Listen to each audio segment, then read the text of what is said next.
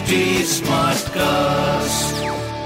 आप सुन रहे हैं एच डी स्मार्ट कास्ट और ये है लाइव हिंदुस्तान प्रोडक्शन नमस्कार मैं हूँ इंदिरा राठौर। और मैं हूँ नेहा सेमवाल। हम लाइव हिंदुस्तान अनोखी की ओर से लेकर आए हैं एक खास पॉडकास्ट लव यू ज़िंदगी।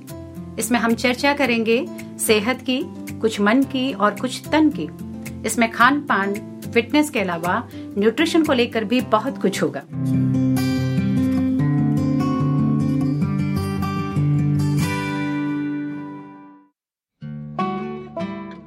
हम भारतीय स्वाद के दीवाने होते हैं, जनाब। और ये एक सच्चाई है कि कार्बोहाइड्रेट हमारे खाने में थोड़ा ज़्यादा होता है। सेहतमंद रहने के लिए रोज के खाने में प्रोटीन, फैट्स और काप्स की अच्छी खासी ज़रूरत होती है।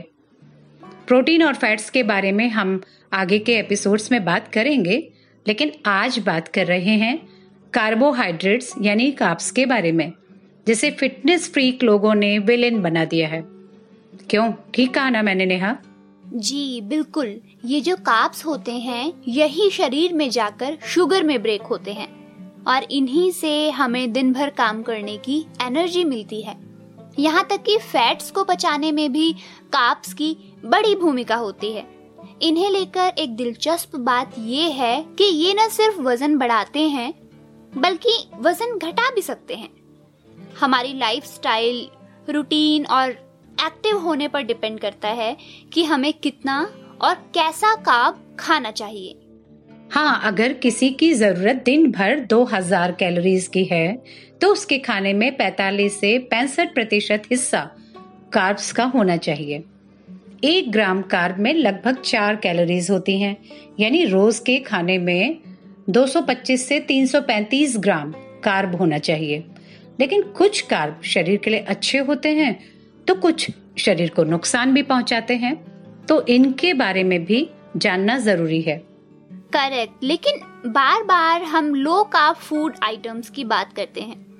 ग्रोसरी स्टोर जाकर भी देखते हैं कि कौन सा आइटम लो कार्ब है। हम झट से उसे खरीद लेते हैं, पर सच्चाई ये है कि हमें से बहुतों को नहीं पता कि अच्छा या बुरा कार्ब होता क्या है।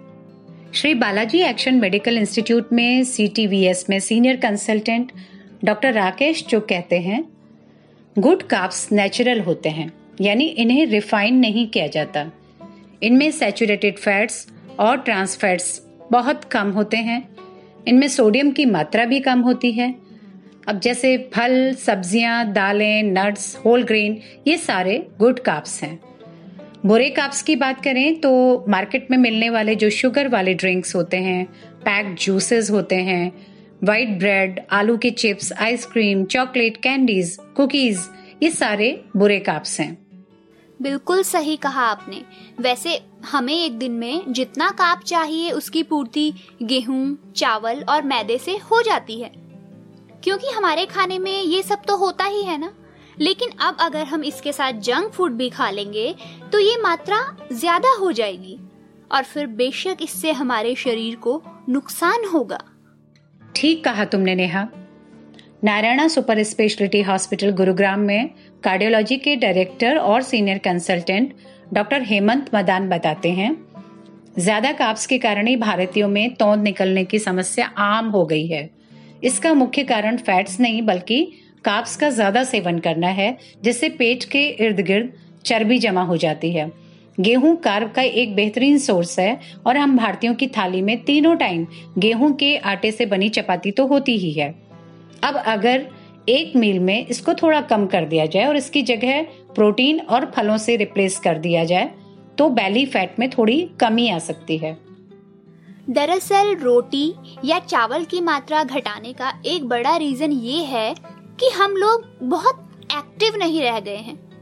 अभी जैसे हम सब लगातार कंप्यूटर स्क्रीन के आगे बैठे रहते हैं तो एक्सपर्ट्स कहते हैं कि ऐसे में अपनी डाइट से चावल की मात्रा चौथाई कर देनी चाहिए। अगर भूख ज़्यादा लगती हो तो रोटी के बजाय दाल, सब्ज़ियाँ या फलों की संख्या बढ़ा दें। हाँ बिल्कुल, फलों की बात की तो केला, इसको बहुत अच्छा कार्ब माना जाता है। नेहा, तुमने देखा होगा कभी कभी मैच के दौरान मैदान में ही खिलाड़ी को केला खिलाया जाता है। इसकी वजह यह है कि ये इंस्टेंट एनर्जी देने वाला कार्ब है। इसमें कैलोरीज भी कम होती हैं। तो फलों से जो कार्ब मिलता है, वो हमेशा अच्छा माना जाता है। जबकि जो ब्रेड है या जो मैदे से बनी हुई चीज़ें हैं कुकीज हैं बिस्किट्स हैं, ये सारे बुरे कार्ब हैं। इनका सेवन करने से पेट को कई तकलीफें होने लगती हैं। अच्छा एक सवाल मन में ये भी आता है कि कार्ब की ज़रूरत किसे और कितनी होती है? कुछ लोग बहुत एक्टिव होते हैं, कुछ नहीं होते तो ये जानना ज़रूरी भी है। इसका जवाब ये है कि अगर आप पूरी तरह स्वस्थ और सक्रिय हैं हाई इंटेंसिटी वाली एक्सरसाइज करते हैं तो आपको प्रति किलो वज़न के हिसाब से तीन से छह ग्राम तक कार्ब का सेवन करना चाहिए। अगर आप वज़न कम करना चाहते हैं तो बेहतर होगा कि अपने लिए डाइट चार्ट बनवा लें। वैसे आम तौर पर स्वस्थ व्यक्ति को 250 से 300 ग्राम कार्ब की ज़रूरत होती है। तो वज़न घटाने के लिए 50 ग्राम कार्ब भी काफ़ी होगा। हाँ और अगर आप बहुत एक्टिव नहीं हैं या आपकी सिटिंग जॉब्स है तो भी आपके लिए रोज 50 से 100 ग्राम कार्ब्स काफ़ी होता है। डायबिटिक पेशेंट्स को भी एक्सपर्ट सलाह देते हैं कि वो अपने खाने में रोज 50 से 100 ग्राम काप्स लें। ये उनके लिए ठीक रहेगा। और उन्हें कॉम्प्लेक्स काप्स जैसे गेहूँ, रागी, ज्वार, बाजरा बीन्स ये सब अपनी डाइट में शामिल करना चाहिए। अच्छा Harvard health T H Chan school of public health के एक्सपर्ट्स ने एक थाली तैयार की है जिसमें उन्होंने काप्स को लेकर काफ़ी ज़रूरी बातें बताई हैं। वे कहते हैं कि मात्रा के बजाय ध्यान इस पर देना चाहिए कि हम कैसा काप ले रहे हैं। काप्स के कुछ अन्य सोर्सेज से ज़्यादा फ़ायदेमंद हैं सब्ज़ियाँ, फल, साबुत अनाज और दाल। इसी तरह गेहूँ या ब्राउन राइस सेहत के लिए अच्छा है। लेकिन मैदा और वाइट राइस नुकसान कर सकता है।